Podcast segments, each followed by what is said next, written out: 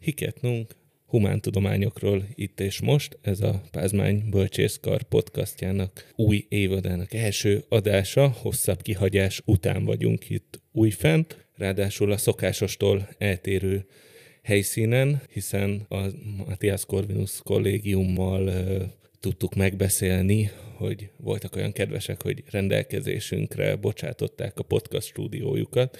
Ezúton is nagyon köszönjük. Érdekes ez az egybeesés, hiszen műsorunk vendége, önmaga is, a Matthias Corvinus Kollégium PHD programjának résztvevője, emellett pedig karunk oktatója a politika tudomány szakon, Jancsó András. Szervusz András, talán nem olyan meglepő, hogy ezekben a hetekben, hónapokban mi is szeretnénk téged kicsit kifaggatni 16.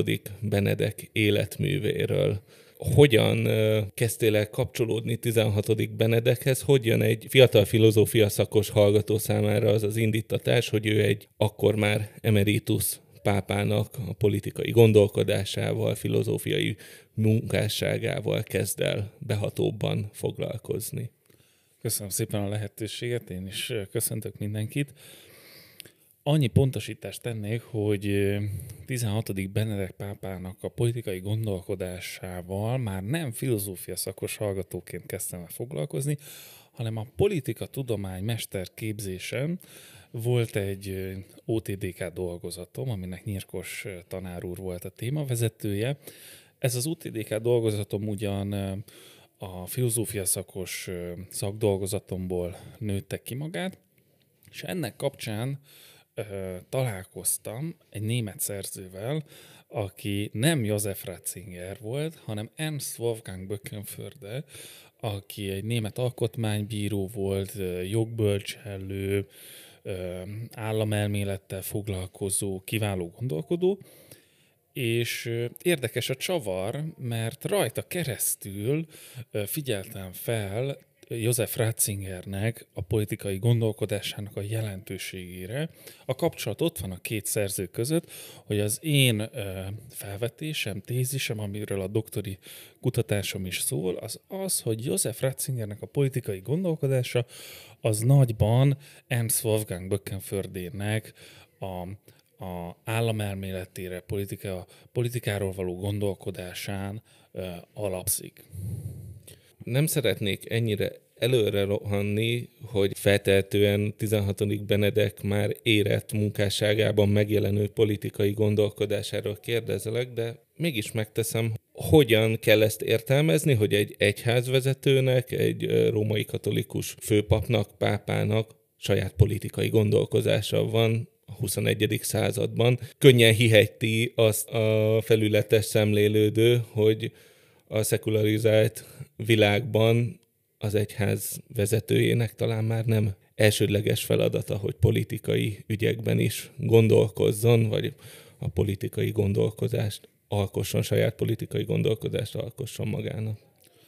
Jogos kérdésfelvetés, és különbséget is kell tennünk, hogy miről beszélünk pontosan hogy 16. Benedek pápának a politikai gondolkodásáról, vagy József Ratzingernek a politikai gondolkodásával foglalkozunk. Én utóbbival foglalkozok, tudatosan lehatárolom a doktori kutatásomban is, hogy én József Ratzingernek, a teológusnak, a filozófiailag megalapozott gondolkodónak a politikáról való elméletét, gondolkodását szeretném megvizsgálni, mert azt gondolom, hogy amint őt pápává választják, ott egy teljesen más hatalmi státuszról van szó, ahol nagyon nehéz elválasztani József Ratzingert az embert, és 16. Benedek pápát, 16. Benedeket, a pápát, az egyházvezetőt. Persze nem úszhatom meg a dolgozatomba, és ott is kell egy kitekintést tennem, de én nem a pápasága alatt keletkezett dokumentumokat vizsgálom el, elsősorban, hanem az azt megelőző időszakban nézem, hogy, hogy milyen munkái születtek, és ebből hogyan rajzolható ki egy politika-filozófiai igényű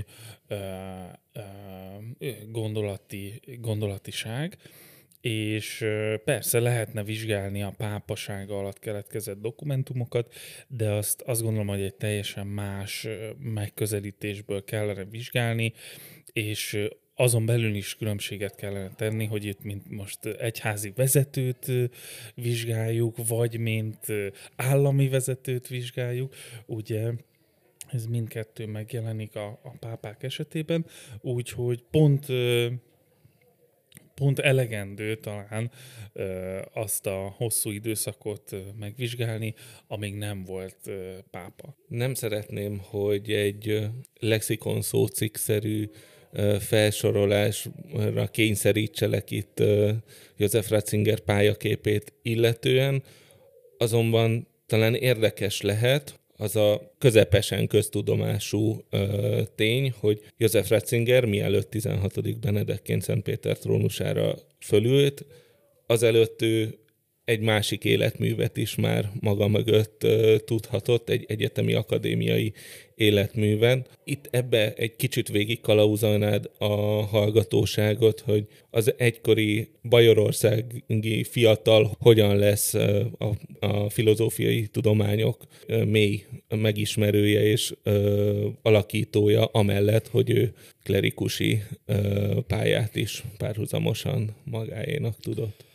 1927-ben született József Ratzinger, és a fiatal korát beárnyékolja tulajdonképpen a nemzeti szocializmus, illetve a második világháború, őt is besorolják Magyarország határán, ezt talán sokan ismerik, teljesít szolgálatot, ahonnan amúgy dezertál. Akkor itt ezt a tévhitet már el is lehet hesegetni, mi szerint neki mélyebb kötődése lett volna a, a rezsim, rezsimhez, annál mélyebb, mint amennyit egy átlagos német kisfiúnak akkoriban kellett. Így van, tehát, hogy ő, őt kötelező erővel uh, sorozzák be, léptetik be a, a Hitlerjugendbe is, uh, az önéletírásából is kiderül, hogy az édesapja az, az tulajdonképpen a hitleri birodalom ellen ágál a kezdeti percektől kezdve, ezt hozza otthonról, úgyhogy, úgyhogy azok teljesen megalapozatlanok azok a vádak, mint hogy, hogy ő itt elkötelezett lett volna bármilyen szempontból is a harmadik birodalom mellett.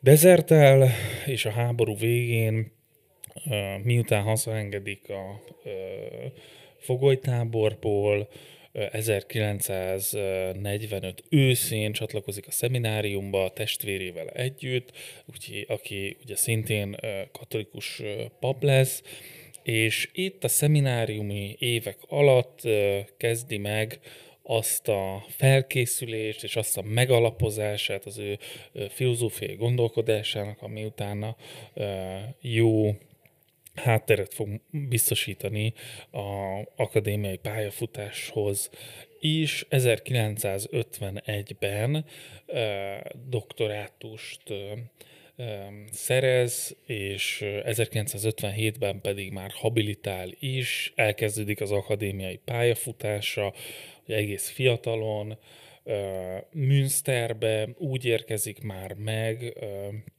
az 50-es évek végén, 60-as évek elején, hogy a, a bemutatkozó előadásán több mint 600 hallgató várja őt, tulajdonképpen ő egy egyetemi sztár volt, hogyha szabad így fogalmazni, azért is különösen szórakoztató, ilyen retrospektív szempontból megnézni azt, hogy amikor őt pápává választják, az első útja az a Kölni ifjúsági találkozóra vezetett, ahol a nemzetközi sajtó ilyen cinikusan várta már a találkozását az idős pápának, a fiataloknak, hogy hogy fog majd vajon reagálni egy ilyen öreg ember a fiatalokra. Tehát aki ismeri uh, József Ratzingernek az életútját, az tudhatja, hogy a fiatalokkal való kapcsolat az egészen természetes közege volt, egészen 1977-ig, ugyanis ekkor nevezik ki őt, München Freisingi érseki, ekkor szentelik két püspökké, és tulajdonképpen ezzel az ő közel 30 éves egyetemi akadémiai pályafutása az bizonyos szempontból lezárul. És a püspök szentelését követően 1977 után nem telik el túl sok idő, és 1981-ben a hittani kongregáció prefektusává nevezi ki őt második János pápápa. Egy kicsi lábjegyzetes meg arról, hogy mi is ez a hittani kongregáció. Igen, talán a legegyszerűbben úgy fogalmazhatjuk meg, hogy a hittani kongregáció felügyeli a katolikus ö, tanítást szerte a világon. Ö, akkor magyarán, ha jól értem, akkor ha a katolikus anya szent egyházat egyfajta ö, hivatali struktúrának és ö, szervezetként ö, értelmezzük, akkor ez egy legfőbb vezetéshez igencsak közel álló szervezet, tehát ez egy nagyon fontos ö, stallum, hogyha valaki a hittani kongregáció vezetője lesz. Így van, ez valóban egy fontos, fontos stallum, ahogy fogalmaztál, és hát József Ratzinger és az egyik legközvetlenebb munkatársa második János pápának, aki ugye nem 1981-ben hívta először őt, mármint Ratzingert Rómába, hanem már jóval egy vagy két évvel korábban is már meginvitálta Rómába, de akkor azt mondta Ratzinger, hogy nem, hát neki, neki most, most szentelték még püspökját, még itt van feladata, és az, azt kimaradt a felsorolásból, de nagyon fontos, hogy ahhoz, hogy megértsük az ő, ő életét, meg gondolkodását, hogy ő már a püspöki kinevezésre szerette volna úgy igazán elfogadni, hanem, hanem akkor éppen ö, rektorként ö, szolgál ö, a Regensburgi Egyetemen, és ö, és az egyetemi feladataira hivatkozva, ez kiderül az önéletírásaiból, azon gondolkozott, hogy, hogy hát ő visszautasítja ezt a püspöki felkérést, ő neki az egyetemen vannak feladatai, azokat el kell végeznie, és végülis a lelki atya volt az, aki, aki, aki arra belátásra buzdította, hogy hát igenis el kell fogadni a püspöki kinevezését. Ha már politikai gondolkozás, arról lehet valamit tudni, hogy József Ratzinger, aki gyakorlatilag a 20. század második felétől kezdve már abszolút aktív ö, részese volt a történelem folyásának, hogyan vélekedett itt a, a társadalom változásairól, akár Németország szétbomlásáról, majd újjá egyesítéséről, neki volt-e ezzel kapcsolatban bármilyen megnyilatkozása, vagy ő próbálta magát távol tartani a világi politikai kérdésektől? Az fontos, hogy ő pártpolitikával nem foglalkozott, és ezt mindig is hangsúlyozta, hogy ő a pártpolitikától távol akarja magát tartani, és politikával ö, olyan értelemben foglalkozik, hogy mint a társadalommal, ö, a társadalomról szóló gondolkodással ö, jellemezhető az ő politikával való kapcsolata, vagy politikáról való gondolkodása de ezekkel a történelmi és társadalmi folyamatokkal tisztában van.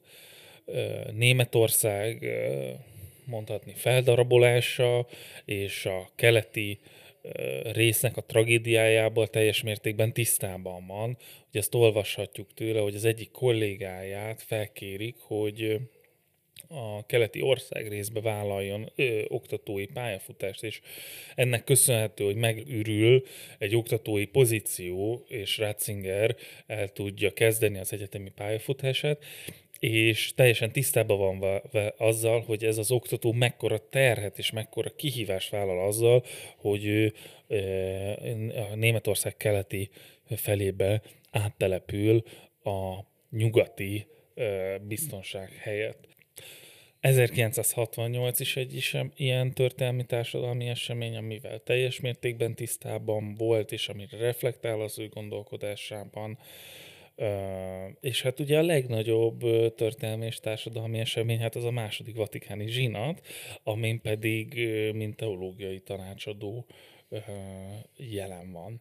De a, a Szovjetunió felbomlása, a keleti blokknak a kérdése, is teljes mértékben napirenden van az ő gondolkodásában. Például, ha megnézzük a magyaroknak Magyarországhoz intézett gondolatait, akkor ott mindig újra és újra visszatérő elem, hogy mekkora terhet jelentett a magyar társadalomnak a kommunista elnyomás.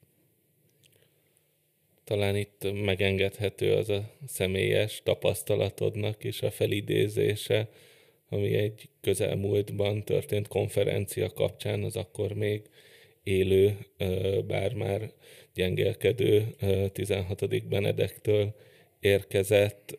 Erről mesélnél egy kicsit? A Nemzeti Közszolgálati Egyetemen rendeztünk a tavalyi évben egy konferenciát József Ratzinger 95. születésnapja alkalmából, és hát annak rendje és módja szerint erre kértünk a, az ünnepeltől, magától 16. Benedek emeritus pápától pár gondolatot, amivel esetleg köszönteni a konferencia résztvevőit. Persze elküldtük ezt a levelet a megfelelő fórumokon, de azért nem igazán reménykedtünk itt tekintettel az ő korára, elfoglaltságaira válaszban, és hát az egészen az utolsó pillanatig valóban nem is jött válasz, majd a konferencia napján Magyarország Szentszéki nagykövetén Habsburg Eduárdon keresztül megjött mégiscsak a pápai üdvözlet, köszöntötte a konferencia résztvevőit egy pár soros üzenettel, amivel szintén azt emelte ki, hogy a keleti blokk részeként milyen fontos, hogy Magyarországon olyan témákkal foglalkozunk, mint a keresztények szerepe a pluralista, plurális demokráciába, ami a konferencia címe is volt, ezzel utalva József Ratzingernek egy 80-as évekbeli előadására. Úgyhogy ez hatalmas élmény volt, nem számítottunk rá, és most a halálának a, a fényében ez, ez még inkább felértékelődik, hogyha pár sorra is, de méltatta a mi konferenciánkat és megkeresésünket. A pápaságához is elérkezve 16. Benedeknek, ki úgy érkezett meg Szent Péter trónjára, második János pápápa elsöprő sikerű, és a hívők körén is messze túlmutató népszerűsége után, mint egy konzervatívabb ember, mi az igazság így visszatekintve az ő felfogásáról, miben volt más, és miben volt hasonló az ő ö, pápai felfogása ö, János Pál pápáéhoz, és igaz-e az, hogy ő egy annyira végtelenül eltérő ö, szint hozott volna a vatikáni mindennapokba? Igen, ez fontos árnyalni ezt a kérdést, hiszen 16. Benedek pápát és József Ratzingert is szélsőségek mentén szokás bemutatni. Ha a második vatikáni zsinaton folytatott tevékenységét nézzük, akkor őt sokszor progresszívnak bélyegzik. Ami olyan szempontból igaz is, hogy a második vatikáni zsinat elején ő a reform teológusokhoz volt köthető. De részben az ő álláspontja finomadik, és a, azok a társai, akikkel együtt ez a reformkörhöz tartozik, az ő nézetük pedig bizonyos szempontból radikalizálódik. Ratzinger erről úgy ír egy helyen, hogy az ő álláspontja ugyanaz marad, a többieké tért el jelentősen. Ha a pápaságát nézzük, ami kapcsán őt konzervatívnak szokták bélyegezni, ez leginkább talán a liturgikus öltözékében uh, nyilvánulhat meg, de gondolkodásában ő semmiképp sem volt konzervatív. Én uh, nagyon szeretem idézni az ő egyik könyvét, ami tanulmánykötet tulajdonképpen, aminek azt a címet adták, hogy a közép újra felfedezése. És valahol az ő gondolkodása is a közép újra felfedezés, felfedezéseként jellemezhető.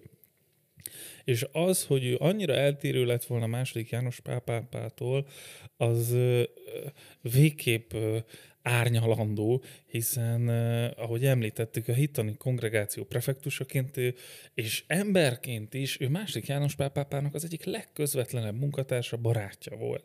Másik János pápápának a teológiai gondolkodásának az egyik alapját, tehát az József Ratzinger, prefektus teológus munkássága, gondolatai képezik, alapozzák meg.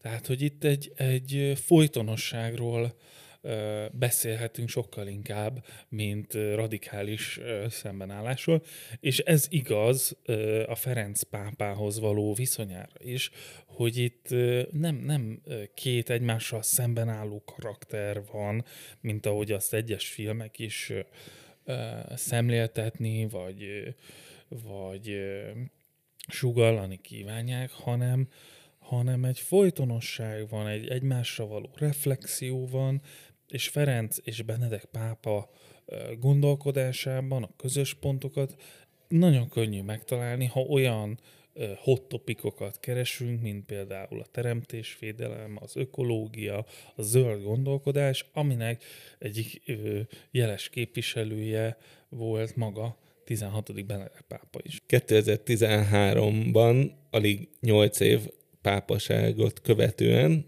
talán meglepő módon, főleg második János Pál pápa évtizedeken át tartó pontifikátusához mérve 16. Benedek úgy dönt, hogy lemond a pápaságról.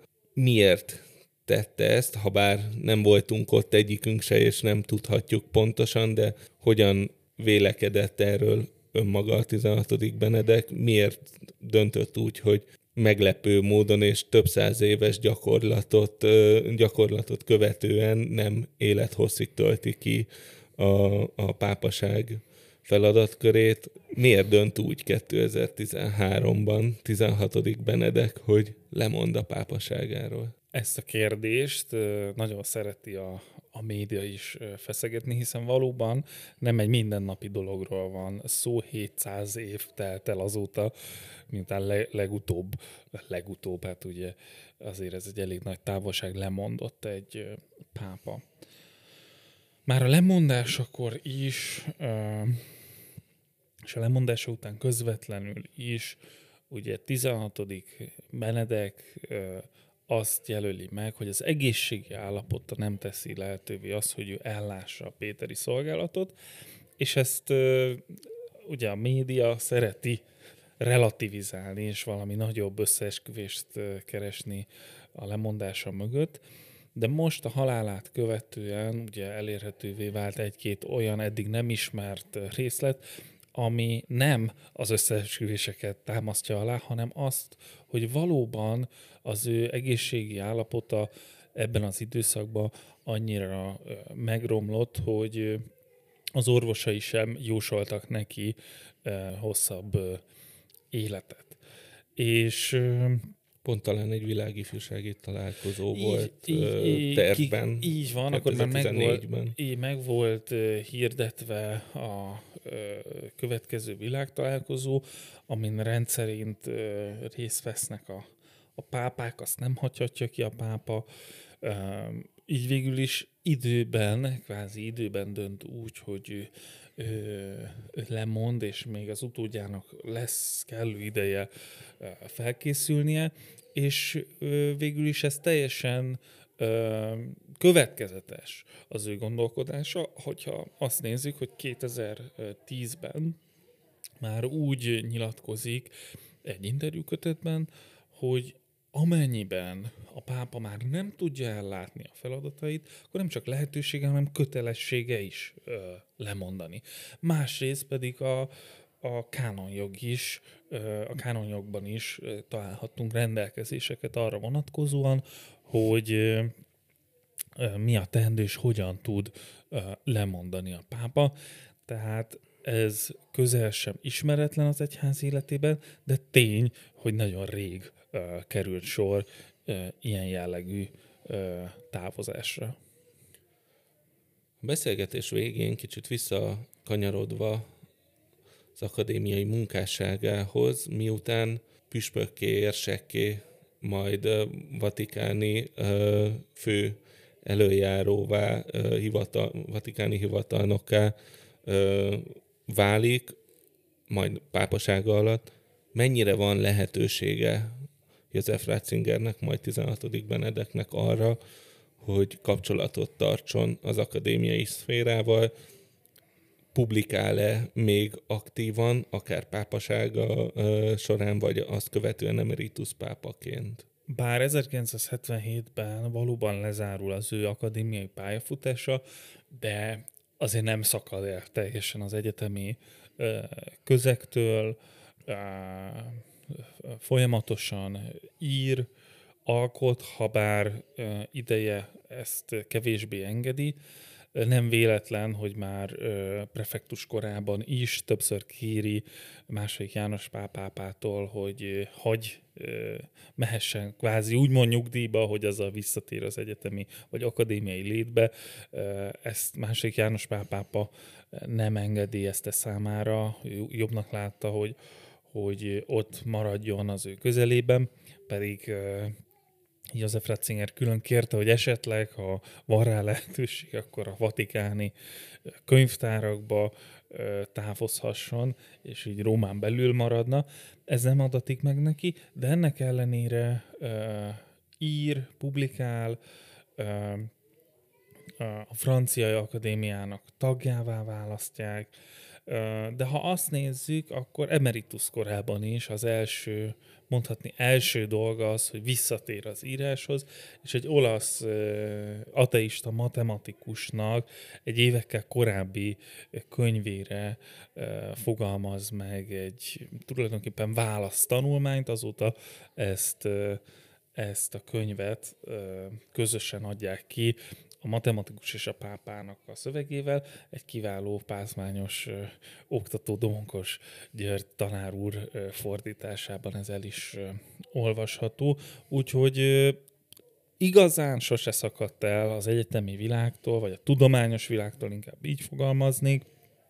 Sőt, ugye most a halála után meg is jelent egy olyan válogatás, amiben eddig nem ismert szövegei vannak, vagy korábbi szövegeit rendezték újra.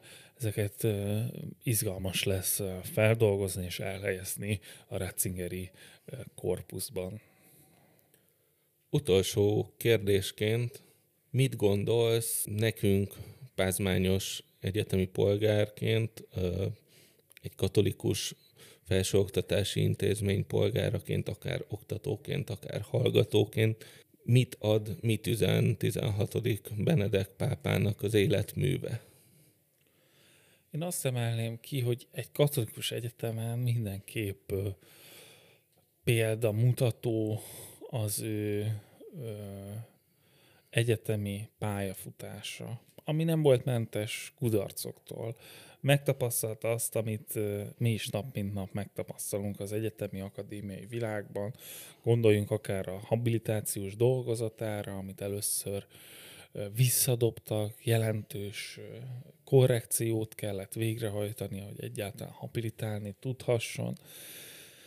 És ennek ellenére ő megmaradt hitben, megmaradt a, fiatalok körében, olyan tanítványi kört épített ki, gyűjtött maga köré, aki a mai napig aktív, pápasága alatt is tartja ezekkel a hallgatóival a kapcsolatot, úgyhogy egy igazi a mester karakter volt ő az egyetemi életben.